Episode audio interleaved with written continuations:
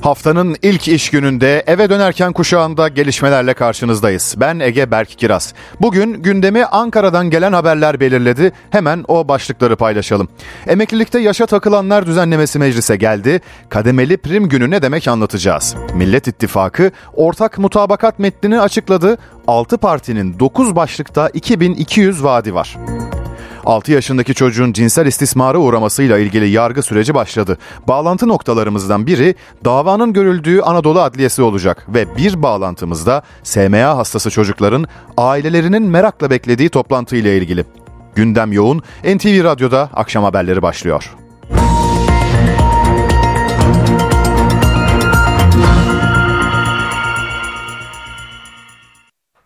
Milyonlarca kişinin gözünün çevrildiği emeklilikte yaşa takılanlar düzenlemesi artık parlamento gündeminde. Teklif bu sabah meclis başkanlığına sunuldu. En geç önümüzdeki hafta yasalaşması bekleniyor. Yaş sınırının olmadığı düzenlemede prim gün sayısı işe giriş tarihine göre değişiklik gösterecek. Ayrıntıları AK Parti Grup Başkan Vekili Muhammed Emin Akbaşoğlu anlattı.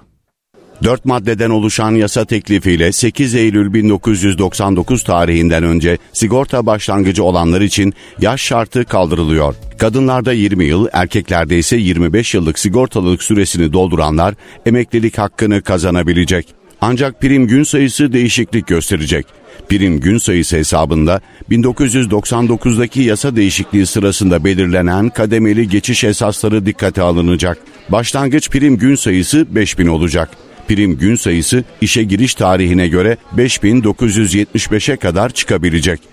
Bağkur ve emekli sandığında ise prim gün şartı kadınlarda 7200, erkeklerde 9000. Resmi gazetede yayınlandığında yürürlüğe girecek. Bu hafta Plan Bütçe Komisyonu'nda bu EYT ile ilgili kanun teklifimizi görüşmeyi planlıyoruz. En geç haftaya salı günü veya çarşamba günü EYT'nin genel kuruldan da yasalaşmasını takvim olarak öngörüyoruz. Emekli olup 10 gün içinde aynı iş yerinde işine devam eden emekliler için %5 sigorta teşviki uygulanacak. Taşerondan işçi kadrosuna geçenler için zorunlu emeklilik kaldırılacak. İlk EYT aylığının Mart ayında ödenmesi bekleniyor. Haberde verdiğimiz kademeli prim günü uygulamasını biraz daha açmak gerek. SGK'lı, SGK'lılarda prim günü şartı işe giriş tarihine göre değişecek. Peki bu nasıl işleyecek? Hacı Bayram Veli Üniversitesi öğretim üyesi Doktor Okan Güray Bülbül yanıtladı. Emeklilikte yaşa takılanlarla ilgili düzenlemeye dair ilk açıklama Sayın Cumhurbaşkanı tarafından yapıldığında yaş şartının kaldırıldığından emin olmuştuk. Fakat emin olmadığımız bir husus vardı. O da bugün aslında netleşti. O da şu. SSK'lılar, Bağkurlar ve emekli sandık mensuplarından 8-9-1999 ve öncesinde ilk kez sigortalı olarak çalışmaya başlayanlar düzenlemenin kapsamındalar. Fakat bu kişilerin zaten hali hazırda emekli aylığı bağlatabilmek için gerekli 3 şartı yerine getirmesi gerekliydi. Bunlar sigortalılık süresi, prim ödeme gün sayısı ve yaştı. Şimdi bu üçüncü şart tamamen devreden çıktı. Fakat bu iki şart bu kişiler ilk kez sigortalı oldukları tarihte ne ise o şekilde devam ediyor. Yani 8-9-1999 öncesi ilk kez sigortalı olmuş kişiler ilk kez sigortalı oldukları tarihte hangi prim ödeme gün sayısına tabilerse onu doldurmak durumundalar. Sigortalılık süresi açısından kadınlarda 20, erkeklerde 25 yıllık sigortalılık süresi söz konusu. Hem e, SSK hem Bağkur hem emekli sandığı mensuplar için. Emekli sandığı ve bağ kurlarda zaten fark etmiyor. Onlarda hizmet yılı aynı zamanda prim ödeme gün sayısı anlamına geliyor. Fakat SSK'lılarda ilk kez sigortalı olunan tarihte gerekli prim ödeme gün sayısı kaçsa onun doldurulması gerekir. Yani bu herkes için 5000 gün değildir. 8-9-1999'da yani en son gün düzenlemeden yararlanan kişi için 5975'tir. Binlerce SMA hastası çocuk ve ailelerinin beklediği toplantı yarın yapılacak. SMA Bilim Kurulu, Sağlık Bakanı Fahrettin Koca başkanlığında toplanacak. Gündemde hastalık için geliştirilen iki ilacın Türkiye'de kullanılma kullanıma alınması var. Ayrıntıları Serkan Kaya'dan dinleyeceğiz. Masaya yatırılacak ilaçlar arasında elbette Zolgensma da var. Milyonlarca lira. 2 milyon dolar değerinde tutarında bir ilaçtan bahsediyoruz. Aileler bu ilacın Türkiye'de kullanılmasını bedelinde devlet tarafından karşılanmasını istiyor. Ancak şu ana kadar bir sonuç alınabilmiş durumda değil. Bu nedenle de sıklıkla sosyal medyada karşılaşılan bizim de zaman zaman haberini yaptığımız işte o kampanyalar düzenleniyor. Peki bu ilaç kullanılacak mı Türkiye'de? Aslında Sağlık Bakanı Fahrettin Koca'nın geçmiş dönemde yapmış olduğu açıklamaları hatırlatmakta fayda var. Bakan Koca ilaç şirketlerinin baskısıyla çocuklarımızın kobay olarak kullanılmasına izin vermeyeceğiz açıklamasında bulunmuştu. Bu ilacın deneysel bir ilaç olması dolayısıyla deney aşamasında olması dolayısıyla elbette aradan geçen sürede yeni çalışmalar, yeni çalışma sonuçları, yeni tıbbi makaleler yayınlandı mı? Sağlık Bakanlığı'nın toplayacağı SMA Bilim Kurulu'nda bu masaya yatırılacak ve elde edilen son veriler ışığında Zolgensma'nın Türkiye'de kullanılıp kullanılmayacağına da e, bir şekilde karar verilecek. 2 yaşına kadar olan çocuklarda kullanılabiliyor. Tek sefer kullanılması ve şu ana kadar başarılı sonuçlarında alınmış olması dolayısıyla aileler bu ilaca çok büyük oranda bel bağlamış durumdalar ve Türkiye'de de kullanılmasını istiyorlar. Sağlık Bakanlığı'ndan da talep ediyorlar. Bir diğer ilaç, iki ilaçtan bir ikincisi ise e, şurup formatında oral yolla kullanılan bir ilaç. Bu da yine e, tedavi sürecinde başarısı kanıtlanmış ilaçlar arasında yer alıyor. Onun kullanımı için de geçtiğimiz yılın sonlarında Sağlık Bakanı yine bir açıklama yapmış ve kullanım için gerekli çalışmalarını yapıyoruz açıklamasında bulunmuştu. İşte bu iki ilacın kullanılıp kullanılmayacağı yarın SMA Bilim Kurulu'nda masaya yatırılacak. Sağlık Bakanı Fahrettin Koca Başkanlığı'nda yapılacak o toplantıdan sonra elbette yapılacak açıklamadaki en çok merak edilen soru cevabını bulacak mı bulmayacak mı? Zolgensma 2 milyon dolar değerindeki bu ilaç Türkiye'de SMA tedavisinde kullanılacak mı? Bedeli devlet tarafından karşılanacak mı? Karşılanmayacak mı? İşte bu sorunun yanıtı için gözler yarınki bilim kuruluna çevrilmiş durumda. SMA Bilim Kurulu toplantısına dair detayları Serkan Kaya'dan aldık. Siyaset gündemine geçelim. Millet İttifakı'nı oluşturan 6 siyasi parti seçim vaatlerini sıraladı. Yol haritası kamuoyuyla paylaşılmış oldu. Mutabakat metninde Cumhurbaşkanı'nın yetkilerinin kısıtlanmasından ekonomiye, seçim barajından devam eden projelerin akıbetine kadar birçok konu yer buldu. Millet İttifakı yol haritası olarak da tanımlanan ortak politikalar mutabakat metnini açıkladı. Altılı masayı oluşturan siyasi partilerin genel başkanları seçim beyannamesi niteliğindeki metni de törende imzaladı. 9 ana başlıktan oluşan metinde 2300 vaat yer alıyor. Millet İttifakı etkin ve katılımcı yasama, istikrarlı, şeffaf, hesap verir yürütme, bağımsız ve tarafsız yargı diyor.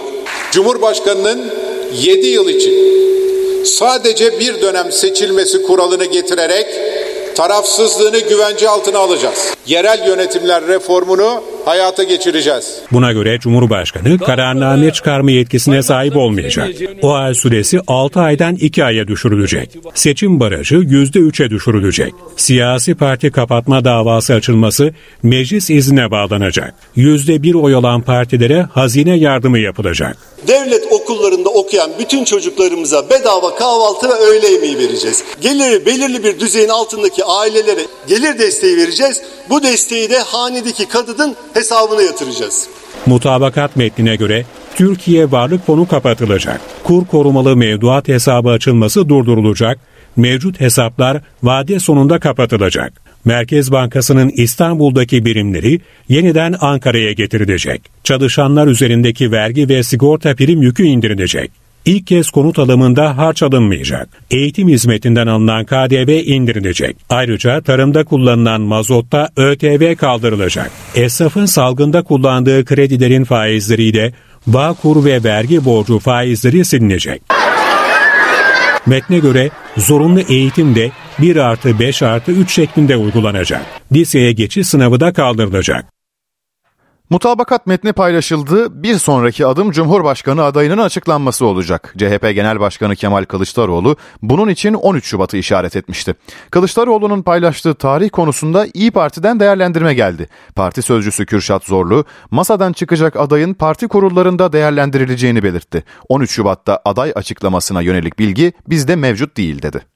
13 Şubat'la ilgili son açıklanan e, altılı masa toplantısındaki bildiride bir e, toplantı gerçekleştirileceğine yönelik bir bilgi bizde mevcut. Ama adaylık açıklamasına yönelik bir bilgi mevcut değil, onu söyleyeyim.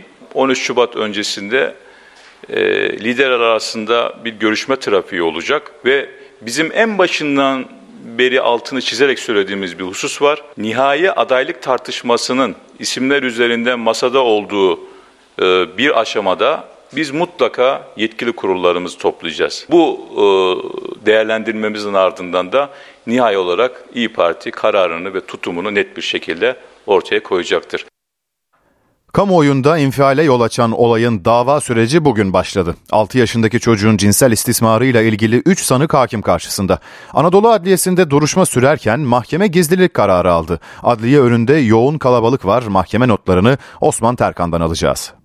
6 yaşındaki kız çocuğunun evlendirilmesi olayıyla ilgili davanın ilk duruşması Anadolu 2. Ağır Ceza Mahkemesi'nde görülüyor.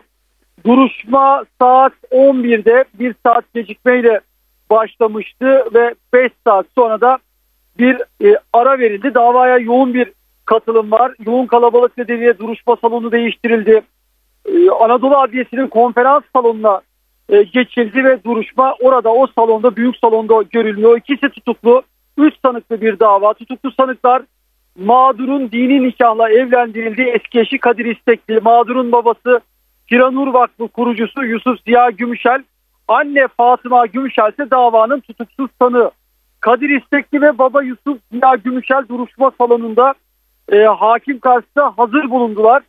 Anne Fatıma Gümüşel ses ve görüntülü bilişim sistemi bir yöntemiyle duruşmaya katıldı yine mağdurda tek bir sistemiyle duruşmaya dahil oldu. İlk etapta iddianame okundu.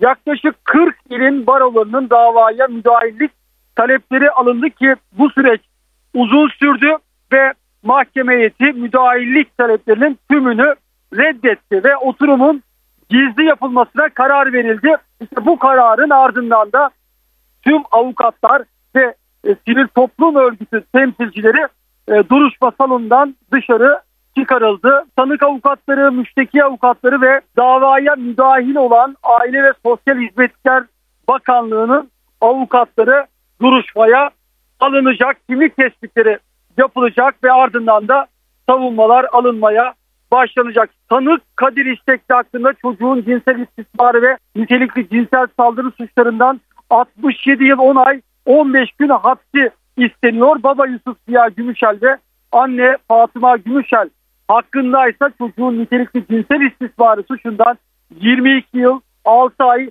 hapis cezası ile cezalandırmaları talep edildi. Osman Terkan'ın notlarını dinledik.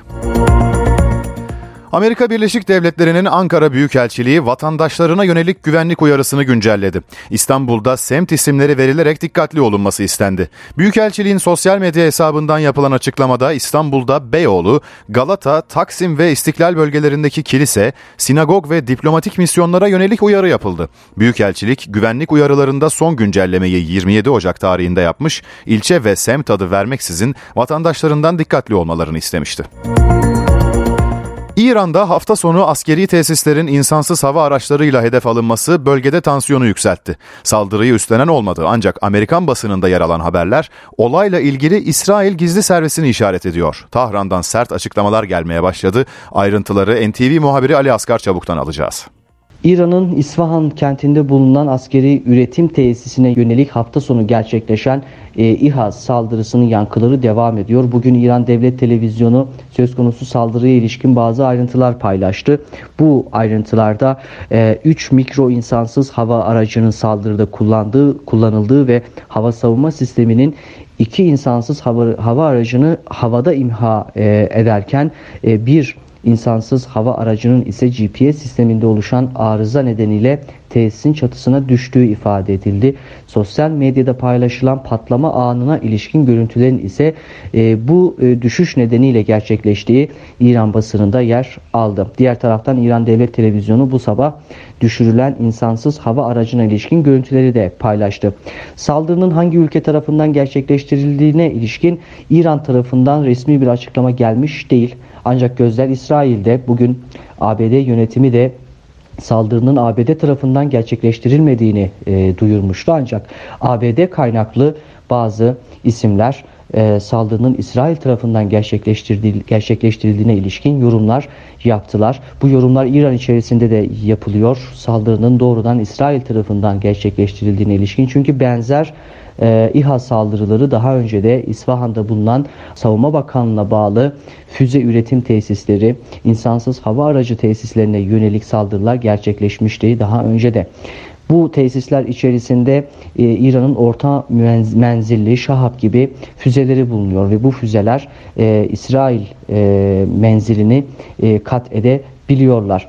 Bu nedenle bu tesise yapılan saldırı e, bir hali yankı buldu. E, İran Dışişleri Bakanı Abdullahyan e, İran'ı güvensizleştirmeye yönelik e, saldırıların bir tekrarı olduğunu belirtmişti e, yorumunda ve özellikle de nükleer müzakereler devam ederken İran heyetini masada zora sokmak, İran'ın şartlarını zorlaştırmak amacıyla, İran'ı güvensiz bir ortama dönüştürmek amacıyla benzer saldırıların tekrarlandığı yorumunu yaptı e, İran Dışişleri Bakanı Abdullahyan. NTV muhabiri Ali Asgar Çavuk Tahran'dan aktardı. Pakistan'da da son yılların en kanlı saldırılarından biri gerçekleşti. Peşaver kentinde bir camide intihar saldırısı düzenlendi.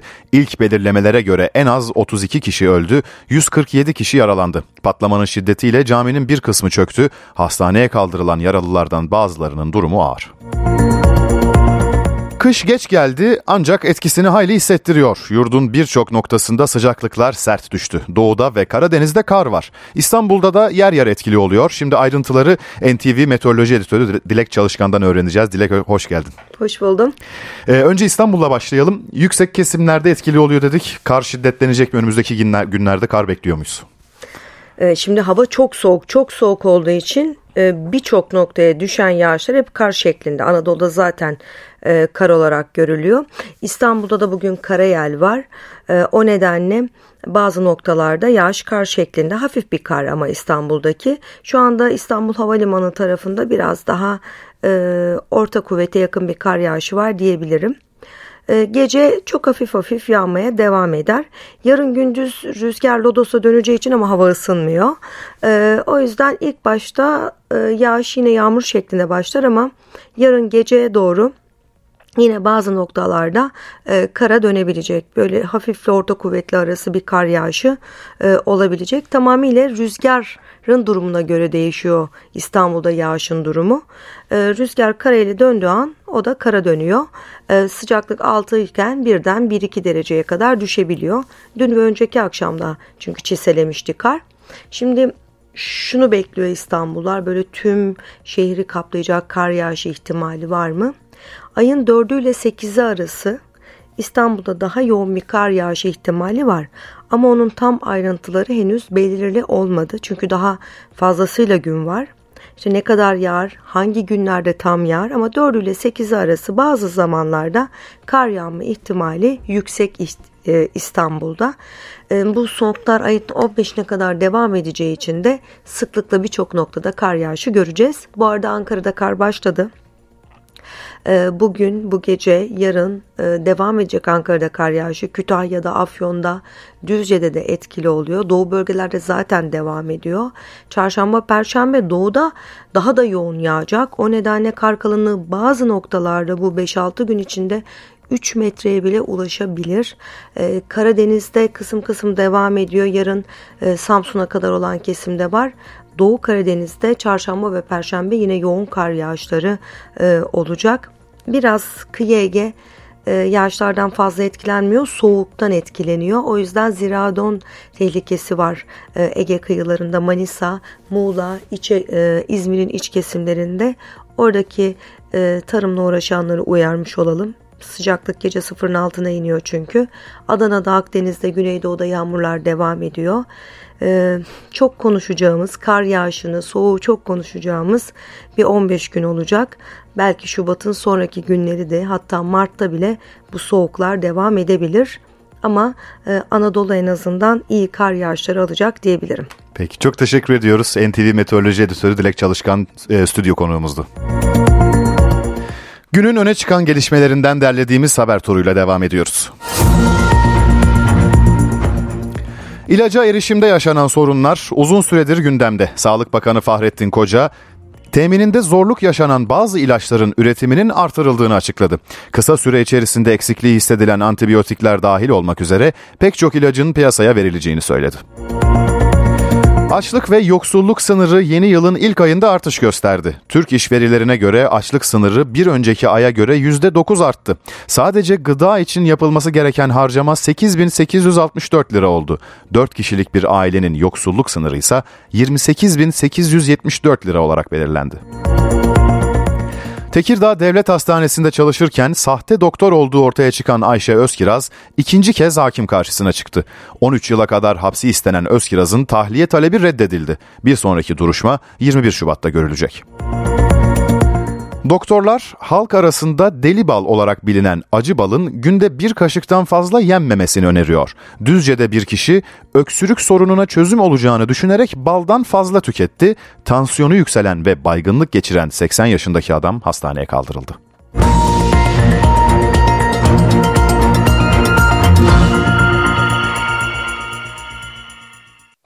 İstanbul Esenler'de bir kadın eşi tarafından öldürüldü. Cinayetin arkasında bir aile dramı çıktı. 37 yaşında hayatını kaybeden 3 çocuk annesi kadın, kızının 10 yaşından itibaren amcaları tarafından istismar edildiğini öğrenmişti. Eşi ise duyduklarına inanmadı. Karı koca arasında kavga başladı. Canan Semiz bu nedenle 3 yıldır boşanmaya çalışıyordu. Amcaları tarafından istismara uğradı yeğenim. Kız kardeşim bu haberi bize daha çok geç söyledi. Bu kararla Ankara'ya gitti. Ankara'da kuzenim polisti kendisi de. Ona yardım etti. Teşekkür ederim buradan ona. Sahip çıktı orada.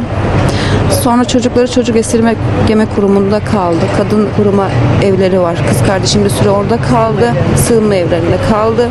Ve bu süreçte de boşanma kararı aldı kız kardeşim. Kardeşleri içeriye alındı. Bir süre hapis yattılar. Arkadaşlarının cinayetten önce saldırganı teşvik ettiği de öne sürüldü. İşte şurada burada gezdiğini söylediler Taksim'de dolaştığını falan. Sürekli ona zaten resimler işte yan böyle gidiyordu gönderiliyordu. Bize de zaten zaman zaman söylüyordu kendisi. Dün akşam da gene bir tartışmadan dolayı yani birilerin dolduruşuna gelip çıkıyor. Abla Ülkü Uz bir süredir saldırgana engel olmaya çalıştığını da anlattı. Ben enişteyi durdurduğum için benimle kız kardeşim arasında mesafe koydu. Konuşmayın demişti ama e, yeğenlerim için konuşuyordum. Çünkü iyi değildi. Sürekli e, onu kontrol etmesi gereken birisi olması lazımdı. Yani ne yapacaklarını az çok ben kestiriyordum zaten. Yapma etme diye durduruyordum ona. Canan Semiz memleketi Samsun'da toprağa verilecek. Boğaziçi Üniversitesi'nde rektör atamasına yönelik gösterilerde gözaltına alınan 14 öğrencinin yargılandığı davada savcı mütalasını açıkladı. Öğrenciler için 3,5 yıldan 25 yıla kadar hapis cezaları talep ediliyor. Sanıklar rektör Naci İnci'nin makam arabasının üstüne çıktıkları ve arabanın çıkışını engelledikleri iddiasıyla yargılanıyor. Mütalada savcı 12 sanığın 21'er yıla kadar, bir sanığın 23 yıl 4 aya kadar ve bir sanığın da 25 yıla kadar hapsini istedi. Duruşma sanık avukatlarının savunmaları için ertelendi. NTV Radyo Sevimli görüntüleri nedeniyle hayvanseverlerin sıklıkla tercih ettiği kısa burunlu köpek ve kıvrık kulaklı kediler Hollanda'da yasaklanıyor. Yasağa bu türlerin sosyal medyada fotoğraf ve videolarının yayınlanması da dahil. Kararın nedeni bu hayvanların çok acı çekiyor olması. Hollanda'daki kararı ve üretilen türlerin yaşadıkları sorunları veteriner Ali Laçinbala ile konuştuk. İngiliz ve Fransız buldoklar, pak dediğimiz cinsler, Scottish kediler bir de yine köpeklerde, Pekinezlerde de bu tip problemler yaşanabiliyor. Yani bu kısa burun dediğimiz şeyler. Bu hayvan türlerinde ne gibi sağlık problemleri var? Burun kısa olduğu için solunum yolu sıkıntısı çekiyorlar. Yani bizlerdeki bir hani solunum sıkıntısında bir horlama vesaire gibi bir solunum sıkıntısı çekeriz ya insanlarda. Bu canlılarımız da yeterince oksijen alamıyorlar. Bundan dolayı da burunlarına küçük bir operasyon geçilerek burun delikleri büyütülüyor. Aynı zamanda bu cinslerde gözleriyle alakalı da problem var. Göz kanalları çok sık tıkanıyor ve devamlı gözlerinde çapaklanma oluyor. Göz pınarları yeterince gözü silemediği için o solüsyonla yani vücudun ürettiği solüsyonu yapmadığı için gözlerde de enfeksiyon riski var. Göz kanallarının da periyodik olarak hem muayenesi hem de bu konuda gerekli tedavilerin, müdahalelerin yapılması gerekiyor. Onlar da mikrocerrahi ile yapılıyor. Her hekim de yapamıyor. Böyle de bir problemimiz var ve bu ırklar Türkiye'de son 4-5 yıldır biraz popüler olup da yaygınlaştığı için de biz hekimler olarak da yeterli bilince ulaşamıyoruz fakülte çıkışında. Ek kurslara ve kongrelere giderek bu konularda yeterince eğitim almaya çalışıyoruz ve müdahale etmeye çalışıyoruz. Scottish kedilerle alakalı da bazı kemik problemlerinin olduğu söylenir. Bu doğru mudur? Bu hayvanların hep laboratuvar üretimi olduğu için doğumlarında da problemler yaşanıyor ve kedilerin mizaç olarak da çok sakin ve durağan olduğu için bir enfeksiyon var mı yok mu ve ağrı çekiyor mu çekmiyor mu bu konuda da bize muallaklara götürüp tedavi yönde teşhis koyarken gerçekten bizleri zorluyor. Kemikler de şöyle tabii ki yerli ırklara göre yani sokaktan alınan bir canın aynı kattan özellikle yüksekten düşme vakalarında biz devamlı karşılaşıyoruz. Yerli ırklar yani tekir dediğimiz bizim etrafta sokakta gördüğümüz kedilere göre kemikleri daha kırılgan oluyor ve iyileşme süreçleri de çok sıkıntılı oluyor. Çoklu kırık oluyor mesela yüksekten düşmelerde. Damakları patlıyor. Genelde yerli ırklar biraz daha bu konuda daha dayanıklı. Yani sokak kedilerinden bahsediyorum. Türkiye'de ne kadar yaygın? Çünkü hem sosyal medyada da görüyoruz e, fazlasıyla insanlar e, bu türleri sahipleniyorlar. Öyle zannediyorum. Ne dersiniz? Yani görüntü itibariyle gerçekten çok güzeller. Bu tip küçük hayvanlar. E, mesela Pomerian köpekler, bu Scottish kediler çok hoş göründükleri için, oyuncağa da benzedikleri için o şekilde yapılmışlar. Gerçekten çok yaygınlar. Bulunduğum şehirde evde beslenen kediler içerisinde %60'a yakın çok ciddi bir oranı var. Yani geriye kalan tüm türleri bir kenara bırakın Scottish'ler %60 gibi bir kesimi hitap ediyor ve miskin oldukları için de aslında apartmanlarda da çok rahat besleniyor. Böyle ses çıkartmıyorlar. Diğer komşular da e, rahatsız etmiyor veya bazı insanlar gerçekten bu, bu hayvanların varlığından bile rahatsız oluyor. Komşuluk ilişkilerine de zarar vermediği için tercih ediliyor. Veteriner Ali Laçınbala NTV Radyo'daydı. Dünya Sağlık Örgütü Covid ile ilgili merak edilen açıklamasını bugün yaptı. Kamu sağlığına yönelik tehdidin devam ettiğini belirten örgüt, salgın bitmedi uyarısı yaptı. Covid'in hala tehlikeli bir bulaşıcı hastalık olduğu vurgulandı. Son haftalarda kaydedilen can kayıplarına dikkat çekilen açıklamada, pandeminin kamu sağlığı ve sağlık sistemlerine büyük zarar verme potansiyelinin sürdüğü ifade edildi. Resmi istatistiklere göre 3 yılda 674 milyon kişiye bulaşan virüs sebebiyle 6 milyon 760 bin kişi öldü. Şu sıralar dijital platformla, platformdaki uyarlamasıyla gündemde olan Adams Family serisinin ilk filminde Wednesday Adams karakterini canlandıran Lisa Loring 64 yaşında hayatını kaybetti. Variety'de yer alan habere göre Loring inme geçirerek yaşamını yitirdi. Lisa Loring 1964 ve 1966 yılları arasında 64 bölüm yayınlanan Adams Family'de ailenin çocuğu Wednesday Adams karakterini oynamıştı.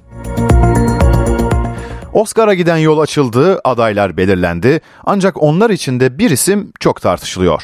To Leslie adlı filmle en iyi kadın oyuncu dalında aday gösterilen İngiliz oyuncu oyuncu Andrea Riseborough, oyuncuyu aday gösteren akademi heyeti şimdi adaylıkla ilgili soruşturma başlattı. İstanbul Film Festivali direktörü Kerem Ayan, akademinin soruşturmasını anlattı bence biraz dikkat çekme kampanyası. Zaten işte 5-6 tane aday var. O işlerinden en iyisi alacaktır ama hani çok e, böyle olay yaratacak ve kıyamet kopacak bir şey yok gibi geliyor bana. Sanki bütün bu olaylar içinde. Çünkü eninde sonunda çok fazla dikkat çekmeyen bir filme dikkat çekip gidin bu filmi görün bakın bu oyuncu ne kadar iyi oynuyor diye yönlendirme yapmışlar. Y'all remember Leslie, don't you? Helen Raymond's little girl. You don't gotta worry about me because Çevrim içi bir eğlence sitesi, filme ve yapım ekibine yakın bir kişinin Hollywood yıldızlarına e-posta yolladığını ve bugünden 17 Ocağı kadar her gün Andrea Riseborough ve To Leslie filmi için gönderi paylaşabilirseniz harika olur yazdığını iddia etti. Tell me I'm good bu çok Oscar'a yabancı bir şey değil. Hani birazcık araştırma yaptığında aslında yani bu Oscar'ların daha ikinci töreninden başlamış bu olaylar. İkinci adaylıklarda yani 1920'lerde o sıralar işte bir filmde oynayan Mary Pickford bütün jüri üyelerini Douglas Fairbanks'in evine davet ediyor. Kadının kocası Douglas Fairbanks ve de akademinin başı o sırada ve de kadın en iyi kadın oyuncu ödülü alıyor. Ondan sonra da zaten bütün işte e, stüdyolar savaşıyorlar. Kimler Oscar e, adayı yani akademi adayı olacaklar ki ona göre işte atıyorum MGM yok Warner filmlerine ödül ve şey ver, oy vermiyor. Oscar kampanyaları da e, gördüğümüz gibi işte birazcık paraya dayalı aslında. Hani olabildiğince reklam yapılıyor, olabildiğince filmlerden bahsediliyor. Bu Andrea Riseborought'un filmini yönetmeni de e, film zaten küçük bir film, fazla paraları yok. E, arkadaşlarının araba yolunu seçmiş. Ve de hani demiş ki siz sosyal medyada yazın kardeşim. Böyle böyle bahsedin. Bu arada kadın zaten çok iyi bir oyuncu. Akademi heyeti Üyelerden doğrudan oy istemeyi yasaklayan kural da dahil olmak üzere Oscar kurallarından herhangi birinin ihlal edilip edilmediğini araştıracak. Tell me I'm good. On me. Mm-hmm. On me.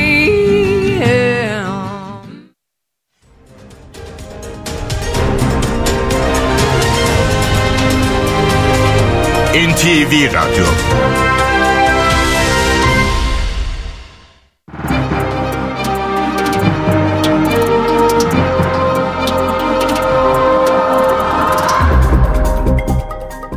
Borsa İstanbul Ulusal Yüz Endeksi 5127 puandan işlem görüyor. Serbest piyasada dolar 18.80, euro 20.47 seviyesinde.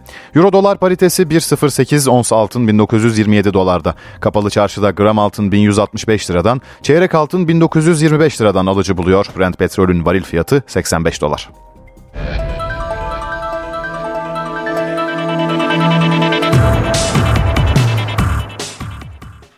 Jadon Osterwolde resmen Fenerbahçe'de. Sarı lacivertliler Hollandalı sol bekle 4,5 yıllık sözleşme imzaladı. 21 yaşındaki futbolcu dün İstanbul'a gelmiş ve 5-1 biten Kasımpaşa maçını tribünden izlemişti. Transfer resmiyet kazandı ve Fenerbahçe Osterwolde ile 4,5 yıllık sözleşme imzaladı. Fenerbahçe Teknik Direktörü Jorge Jesus 5-1 galip geldikleri Kasımpaşa karşılaşması sonrası değerlendirmelerde bulundu. Rakipleri karşısında haklı bir galibiyet aldıklarını söyleyen Portekizli teknik adam ilk 11'de görev verdiği Arda Güler'den de övgüyle bahsetti. Bugünkü ilk hedefimiz 3 puan almaktı. Farklı bir galibiyet elde ettik. Maç içinde güçlü olduğumuz anlar vardı. Bazı anlarda ise güçlü değildik. Buna rağmen takım kimliğini ve özgüvenini kaybetmedi. Kısa süre içinde skoru çevirmeyi başardık. Sonrası ise kolay oldu. Maç içinde pozisyon ve diziliş değişiklikleri yapıyoruz. Arda Güler bugün sahada yeteneklerini sergiledi. Pas açılarını kolay bulabilen bir oyuncu. İyi bir futbol oynadı. Performansını yavaş yavaş yukarı çekiyor. Fenerbahçe'nin 23 futbolcusu var. Oynadığımız her maçtan önce strateji belirliyoruz. Hangi oyuncu daha fazla fayda sağlar diye bakıyoruz. Kafamızda belirli bir 11 yok. Her maç bu isimler değişebilir. Türk futbolunda yeni dönemin adı Lale Orta. Eski FIFA kokartlı hakem artık Merkez Hakem Kurulu'na başkanlık edecek. Orta bu koltuğa oturan ilk kadın oldu. Türk hakemliğinde yeni dönem başladı. Sabri Çelik'ten boşalan başkanlık görevi Lale Orta'ya geçti. Tartışmalar bitmiyor. Yani Türkiye'deki e, hakemin zaten kararlarına çok itiraz vardı. Hakem güvenine olan e, eroz, erozyon çok fazlalaşmıştı. E, bir de buna vardaki tartışmalar eklenince o zaman niye var var diye düşünüyorsunuz. Orta Merkez Hakem Kurulu'nun ilk kadın başkanı oldu. Son olarak yayıncı kuruluşta yorumculuk yapan Lale Orta futbola yıllarını verdi. Profesör Doktor Lale Orta, cinsiyet eşitliği için yeşil sahalarda mücadele eden ilk isimlerden. 90'lı ve 2000'li yıllarda hakemlik yapan Orta, 2003 yılında UEFA tarafından Avrupa kıtasındaki en iyi 17 hakemden biri olarak seçildi. Lale Orta Türkiye'de sayısız maçın yanı sıra yurt dışında 60'tan fazla karşılaşma yönetti. O dünyadaki FIFA kokartlı ilk kadın hakemlerden biri. 1995 senesinde 54 tane e, kadın e, hakem görevlendirildi FIFA hakemi olarak. Bunlardan biri de ben oldum. Lale Orta doktor unvanını dünyada ve Türkiye'de futbol organizasyonları üzerine analitik bir yaklaşım başlıklı teziyle aldı ve ülkede futbol hakkında doktora tezi yazan ilk kadın akademisyen oldu. Lale Orta 2020'de profesör oldu. Orta, Türkiye Milli Olimpiyat Komitesi ve Merkez Hakem Kurulu'nda çeşitli görevler de üstlendi. UEFA'da hakem gözlemciliği ve eğitmenliği yaptı. O artık tüm birikimini tartışmaların merkezindeki Merkez Hakem Kurulu'nun yönetimi için kullanacak. Tahkim Kurulu Beşiktaşlı Valentin Rozier'in cezasında indirime gitti. Kuruldan yapılan açıklamaya göre Profesyonel Futbol Disiplin Kurulu'nun verdiği karara yapılan itirazın incelendiği belirtilerek siyah beyazlı futbolcunun cezasının bir resmi müsabakadan men ve 9750 lira para cezası şeklinde düzeltildiği belirtildi. Rozier, teknik direktör Şenol Güneş'in görev vermesi halinde salı günü Fatih Karagümrük karşısında forma giyebilecek. NBA'de Cedi Osman kariyer rekoru kırdı. Cleveland Cavaliers forması giyen milli oyuncu 20 22 dakika sahada kaldığı Los Angeles Clippers mücadelesinde 29 sayı kaydederek kendi rekorunu egale etti. Ayrıca toplamda 7-3 sayılık atışın hepsinde isabet sağlayan Cedi kendi kariyer rekorunu kırdı. Karşılaşmanın ardından açıklamalarda bulunan Cedi Osman, "Harika bir duyguydu. Herkes benimle bu anı paylaşıyordu. Hücumda harika oynadık ve herkes için harika bir maçtı." dedi. Karşılaşmayı Cavaliers 122-99 galip tamamladı.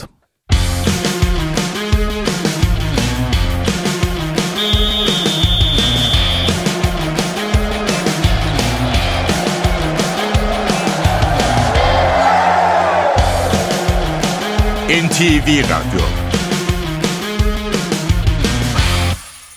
İstanbul'da trafik yoğunluğu %69 seviyesinde. Avrupa'da TEM Halkalı Basın Ekspres hattında trafik güçlükle devam ediyor.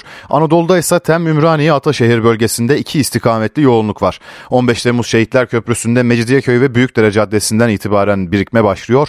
Anadolu'daki geçişlerde bu dakikalarda Altunizade bölgesinde birikme var. Fatih Sultan Mehmet Köprüsü için Hastal'dan başlayan trafik Karşıyaka'ya kadar devam ediyor. Anadolu'dan geçişlerde ise bu dakikalarda trafik akıcı. Yolda olanlara güvenli yolculuklar.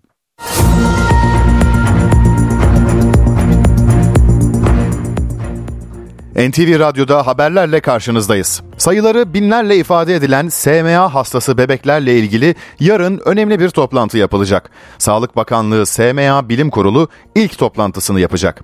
Toplantıda tedavide kullanılacak ilaçların durumu ele alınacak. O ilaçlar arasında ailelerin umut bağladığı ve ücreti hayli yüksek olan Zolgenazma da bulunuyor. Kurul daha önceki toplantılarında 2 milyon dolar değerindeki bu ilacın kullanımına onay vermemişti. Türkiye'de SMA tedavisinde Spinraza adlı ilaca izin verilmişti veriliyor ve bedeli devlet tarafından karşılanıyor. Millet İttifakı'nı oluşturan 6 siyasi parti yol haritasını açıkladı, seçim vaatlerini sıraladı. Mutabakat metninde Cumhurbaşkanı'nın yetkilerinin kısıtlanmasından ekonomiye, seçim barajından devam eden projelerin akıbetine kadar birçok konu yer aldı. Millet İttifakı yol haritası olarak da tanımlanan ortak politikalar mutabakat metnini açıkladı. Altılı masayı oluşturan siyasi partilerin genel başkanları seçim beyannamesi niteliğindeki metni de törende imzaladı. 9 ana başlıktan oluşan metinde 2300 vaat yer alıyor. Millet İttifakı etkin ve katılımcı yasama, istikrarlı, şeffaf, hesap verir yürütme, bağımsız ve tarafsız yargı diyor. Cumhurbaşkanının 7 yıl için sadece bir dönem seçilmesi kuralını getirerek tarafsızlığını güvence altına alacağız. Yerel yönetimler reformunu hayata geçireceğiz. Buna göre Cumhurbaşkanı kararname çıkarma yetkisine sahip olmayacak. O ay süresi 6 aydan 2 aya düşürülecek. Seçim barajı %3'e düşürülecek. Siyasi parti kapatma davası açılması meclis iznine bağlanacak. %1 oy alan partilere hazine yardımı yapılacak. Devlet okullarında okuyan bütün çocuklarımıza bedava kahvaltı ve öğle yemeği vereceğiz. Geliri belirli bir düzeyin altındaki ailelere gelir desteği vereceğiz. Bu desteği de hanedeki kadının hesabına yatıracağız. Mutabakat metnine göre Türkiye varlık fonu kapatılacak. Kur korumalı mevduat hesabı açılması durdurulacak. Mevcut hesaplar vade sonunda kapatılacak. Merkez Bankası'nın İstanbul'daki birimleri yeniden Ankara'ya getirilecek. Çalışanlar üzerindeki vergi ve sigorta prim yükü indirilecek. İlk kez konut alımında harç alınmayacak. Eğitim hizmetinden alınan KDV indirilecek. Ayrıca tarımda kullanılan mazotta ÖTV kaldırılacak. Esnafın salgında kullandığı kredilerin faizleriyle Bağkur ve vergi borcu faizleri silinecek. Metne göre zorunlu eğitim de 1 artı 5 artı 3 şeklinde uygulanacak. Liseye geçiş sınavı da kaldırılacak.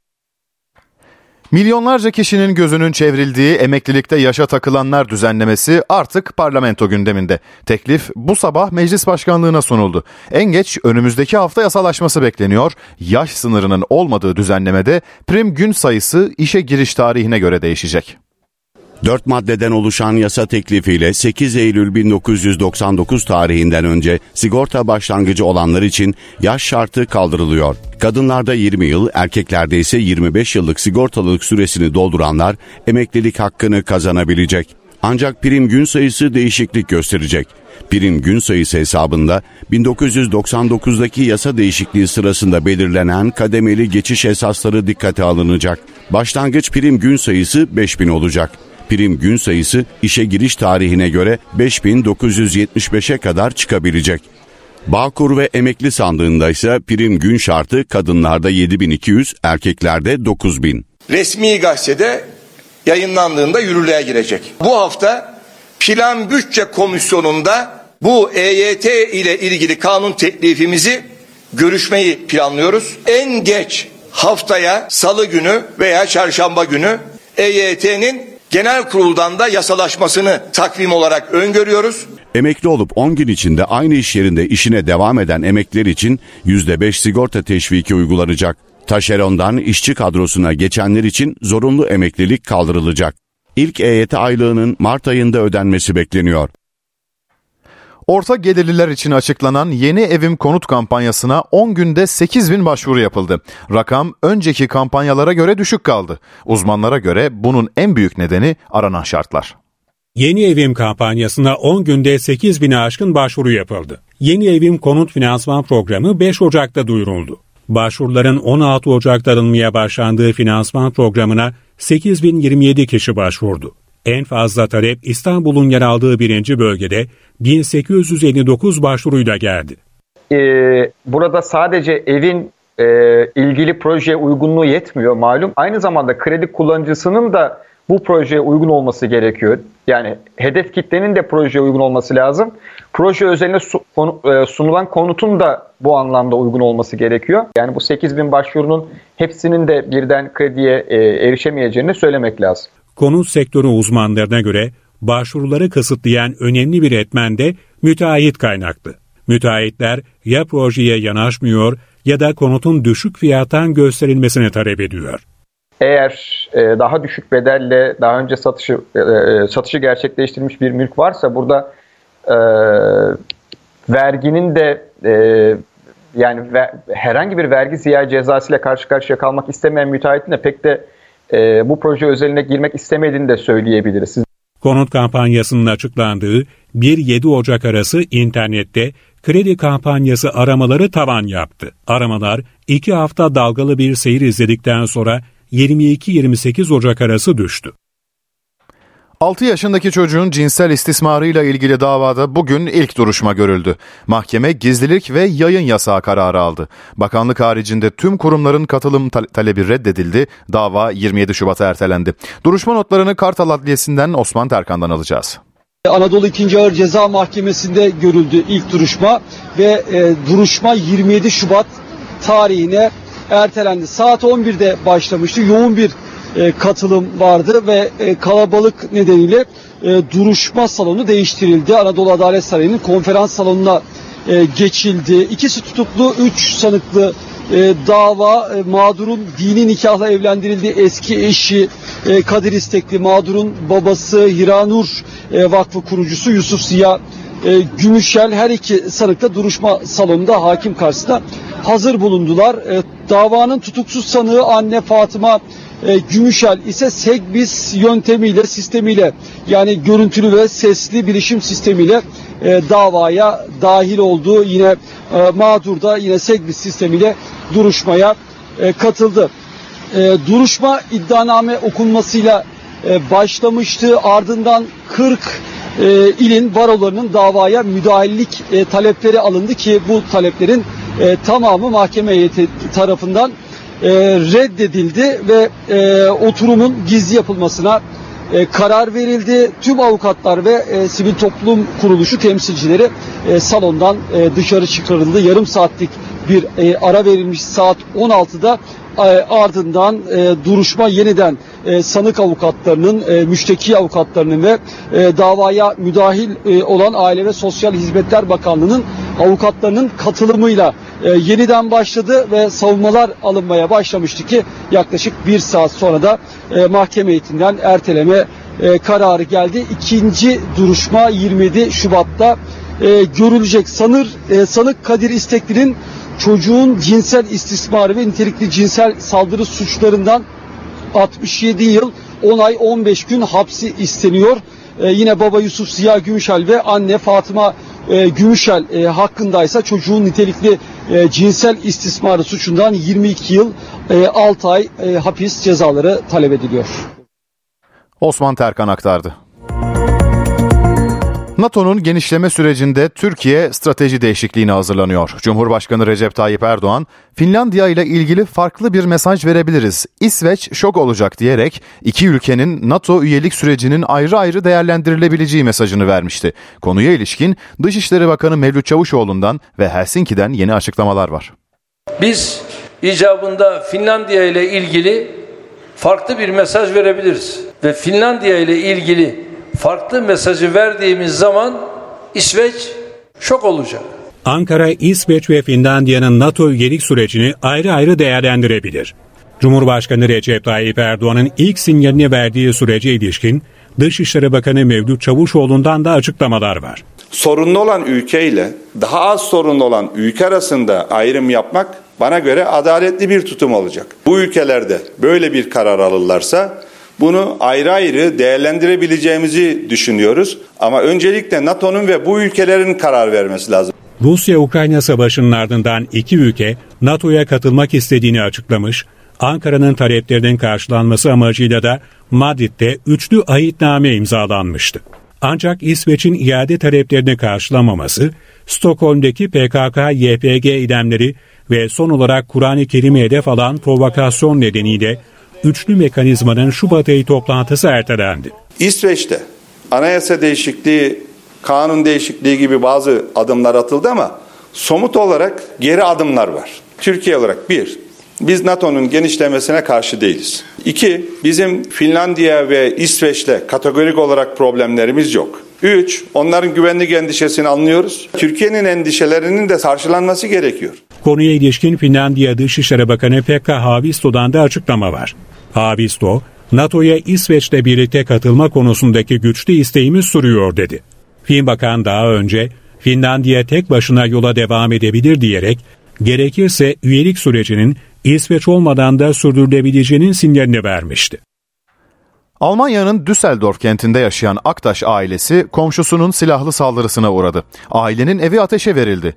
Olayın çıkış sebebinin Türk aileyle uyuşturucu bağımlısı komşuları arasında aylar önce çıkan tartışmadan kaynaklandığı öğrenildi. Kullanılan uyuşturucu nedeniyle evine kötü kokular geldiğini belirten Türk aile şikayetçi oldu. Buna öfkelenen Alman zanlı pompalı tüfekle Türk aileyi hedef aldı. Baltayla kapıyı kırıp evi ateşe verdi. Türk aile panikle kaçtı. Ailenin iki üyesi yaralandı. İtfaiye ekiplerinin müdahalesiyle yangın söndürüldü. Evde büyük maddi hasar oluştu. Türkiye'nin Berlin Büyükelçisi Ahmet Başar Şen yaralanan çifti hastanede ziyaret etti. Aynı eyaletteki Zollingen kentinde 1993 yılında neonaziler Türk kökenli ailenin evini kundaklamıştı. Saldırıda 5 kişi hayatını kaybetmişti.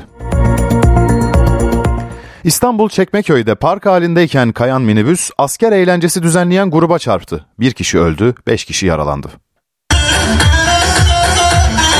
Asker eğlencesinde halay çekiyor, kutlama yapıyorlardı. Minibüs kalabalığın arasına girdi. Bir kişi hayatını kaybetti, beş kişi yaralandı. Bir grup Sultan Çiftliği mahallesinde yakınlarını askeri uğurlamak için bir araya gelmişti. Davul zurna eşliğinde halay çekmeye başladılar. Sokak bir hayli kalabalıktı. O sırada içinde sürücüsü olmayan minibüs yokuş aşağı kaymaya başladı. Hızla ilerleyerek gruptakilere çarptı. 6 kişi yaralandı. İhbar üzerine çevreye çok sayıda ambulans sevk edildi. Olay yerindeki ilk müdahalenin ardından hastaneye kaldırılan yaralılardan 55 yaşındaki Sezai Yıldız kurtarılamadı. Yokuş aşağı inerken bu da halaydan milletin içine daldı. Aşağıda 3 araba vurdu durdu. İşte bir şahsımız vefat etti. İzmir'de asker eğlencesi vardı. Müzik, müzikliydi işte. Yukarıda şahıs arabaya geliyor, eğlenceye geliyor. Araba yukarı park ediyor. Araba bir anda nasıl oluyorsa harekete geçiyor. Burada bütün milleti eziyor. Minibüs şoförü gözaltına alındı. Doğuda kar etkili oluyor, Karadeniz'de kar hasreti bitti. Rize ve Ordu'nun yüksek kesimleri beyaza büründü, yayla sakinleri geç gelen karı horonla karşıladı. Halat çekme yarışması, poşetli kızak. Karadeniz yaylalarında kar sevinci yaşandı. Kar önce horon, ardından yarışmalarla kutlandı. Rize'de Ayder Yaylası gecikmeli de olsa beyaza büründü. Turistler ve bölge halkı hafta sonundan itibaren yaylayı akın etti. Yağan kar üstünde etkinlikler düzenlendi. Kar yağışı altında horon olmazsa olmazdı. Etkinlikte halat çekme yarışı da yapıldı. Yarışmada dereceye girenlere ödül verildi. Benzer görüntüler Ordu'da Çambaşı Kış Festivali'nde de vardı. Kar üstünde genci yaşlısı herkes eğlendi. Kızak yarışı ve güreş musabakaları yapıldı. İstanbul'da da bazı semtlerde hafif kar etkili oldu. Daha çok yüksek kesimlere yağan kar nedeniyle evlerin çatısı beyaza büründü. Araçların üzeri kısa sürede karla kaplandı.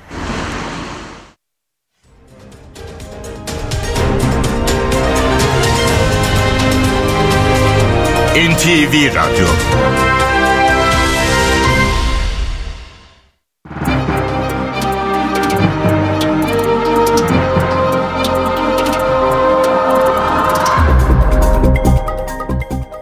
Borsa İstanbul Ulusal Yüz Endeksi 5097 seviyesinde. Serbest piyasada dolar 18.81'den, euro 20.49'dan işlem görüyor.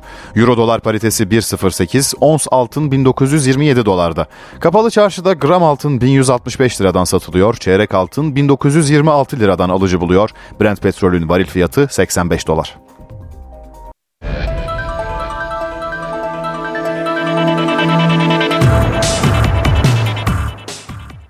Jadon Oosterwolde resmen Fenerbahçe'de. Sarı lacivertliler Hollandalı sol bekle 4,5 yıllık sözleşme imzaladı. 21 yaşındaki futbolcu dün İstanbul'a gelmiş ve 5-1 biten Kasımpaşa maçını tribünden izlemişti. Transfer resmiyet kazandı ve Fenerbahçe Oosterwolde ile 4,5 yıllık sözleşme imzaladı. Diğer yandan bir de sıcak gelişme Fenerbahçe kış, kış transfer dönemindeki 3. hamlesini res, resmileştirmeye hazırlanıyor. Sarı lacivertlilerle anlaşan Emre Demir İstanbul'a geldi. Beşiktaş Raşit Gezal'ı bekliyor. Tedavisi tamamlanma aşamasına gelen Cezayirli oyuncunun Süper Lig'in 23. haftasındaki Demir Grup Sivas Spor maçına yetiştirilmesi hedefleniyor.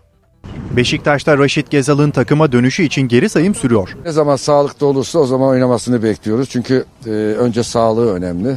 Ondan sonra verimine bakacağız. Sakatlığı sebebiyle sahalardan 3 aydır uzak kalan Cezayirli Yıldız yeniden formasına kavuşuyor. Teknik heyet son bir haftada takım antrenmanlarına katılan 30 yaşındaki hücumcuyu Süper Lig'in 23. haftasındaki Demir Grup Sivas Spor maçı kadrosuna dahil etmeyi planlıyor. Gezal'ın salı günkü Karagümrük deplasmanında kadroda olması beklenmiyor. Bu sezon 5 maça çıkan Cezayirli oyuncu takımına 2 gol 1 asistlik katkı sağladı. İspanyol ve Avrupa futbolu sürpriz bir El Clasico izleyecek. Real Madrid ve Barcelona Kral Kupası'nda eşleşti. Kral Kupası'nda erken final niteliği taşıyan El Clasico eşleşmesinin yanı sıra Osasuna, Osasuna ve Atletik Bilbao karşı karşıya gelecek. Karşılaşma tarihleri 1-2 Mart ve 4-5 Nisan olarak belirlendi. Finalistler 6 Mayıs'ta karşılaşacak. Kral Kupası'nı 31 kez kaldıran Barcelona bu turnuvanın en başarılı takımı. Bayern Münih ara transfer dönemi tamamlanmadan savunmasına bir takviye yapmaya hazırlanıyor. Alman devinin gündeminde Manchester City'den Joao Cancelo var. İngiliz basınına göre kulüpler anlaşmaya vardı. Bayern Münih, Cancelo'yu satın alma opsiyonuyla sezon sonuna kadar kiralayacak. Portekizli futbolcunun bonservis bedelinin 70 milyon euro olarak belirlenmesi bekleniyor. Bek pozisyonunda görev yapan Cancelo, 2019'dan beri formasını giydiği Manchester City'de 98 Premier Lig maçına çıktı. Guardiola yönetiminde de 2 şampiyonluk yaşadı. Dünya radyolarında zapping. Ee, e, 想定して、えー、お家を建てようと。それを 3D プリンター製の住居をのデザインを Kooperationen, wo wir eigentlich anbieten. Das Bleiberecht für langjährig in Deutschland nur geduldete Ausländer senken. Unter bestimmten Voraussetzungen. Die sind im Gesetzentwurf festgeschrieben.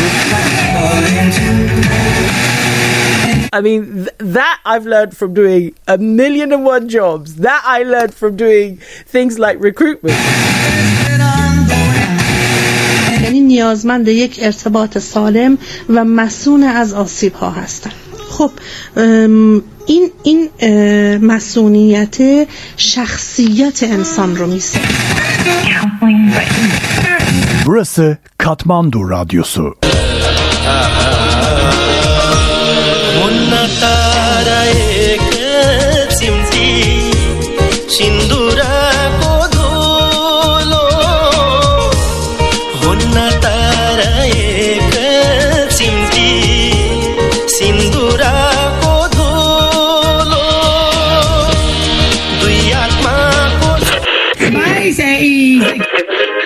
Ya tabii ki Messi ile Ronaldo ile mi karşılaştırıyorsun Yo, bacım ben demeyin de. Modric, Hani- Modric örneği verdim işte. Aynen iyi ettin iyi ettin. İyi ettin. İlkokul seviyesi futbol bilgisiyle şu anda ilerledim yani. Doğru diyorsun hani biraz. Ronaldinho falan değil mi? Ha. Burası NTV Radyo.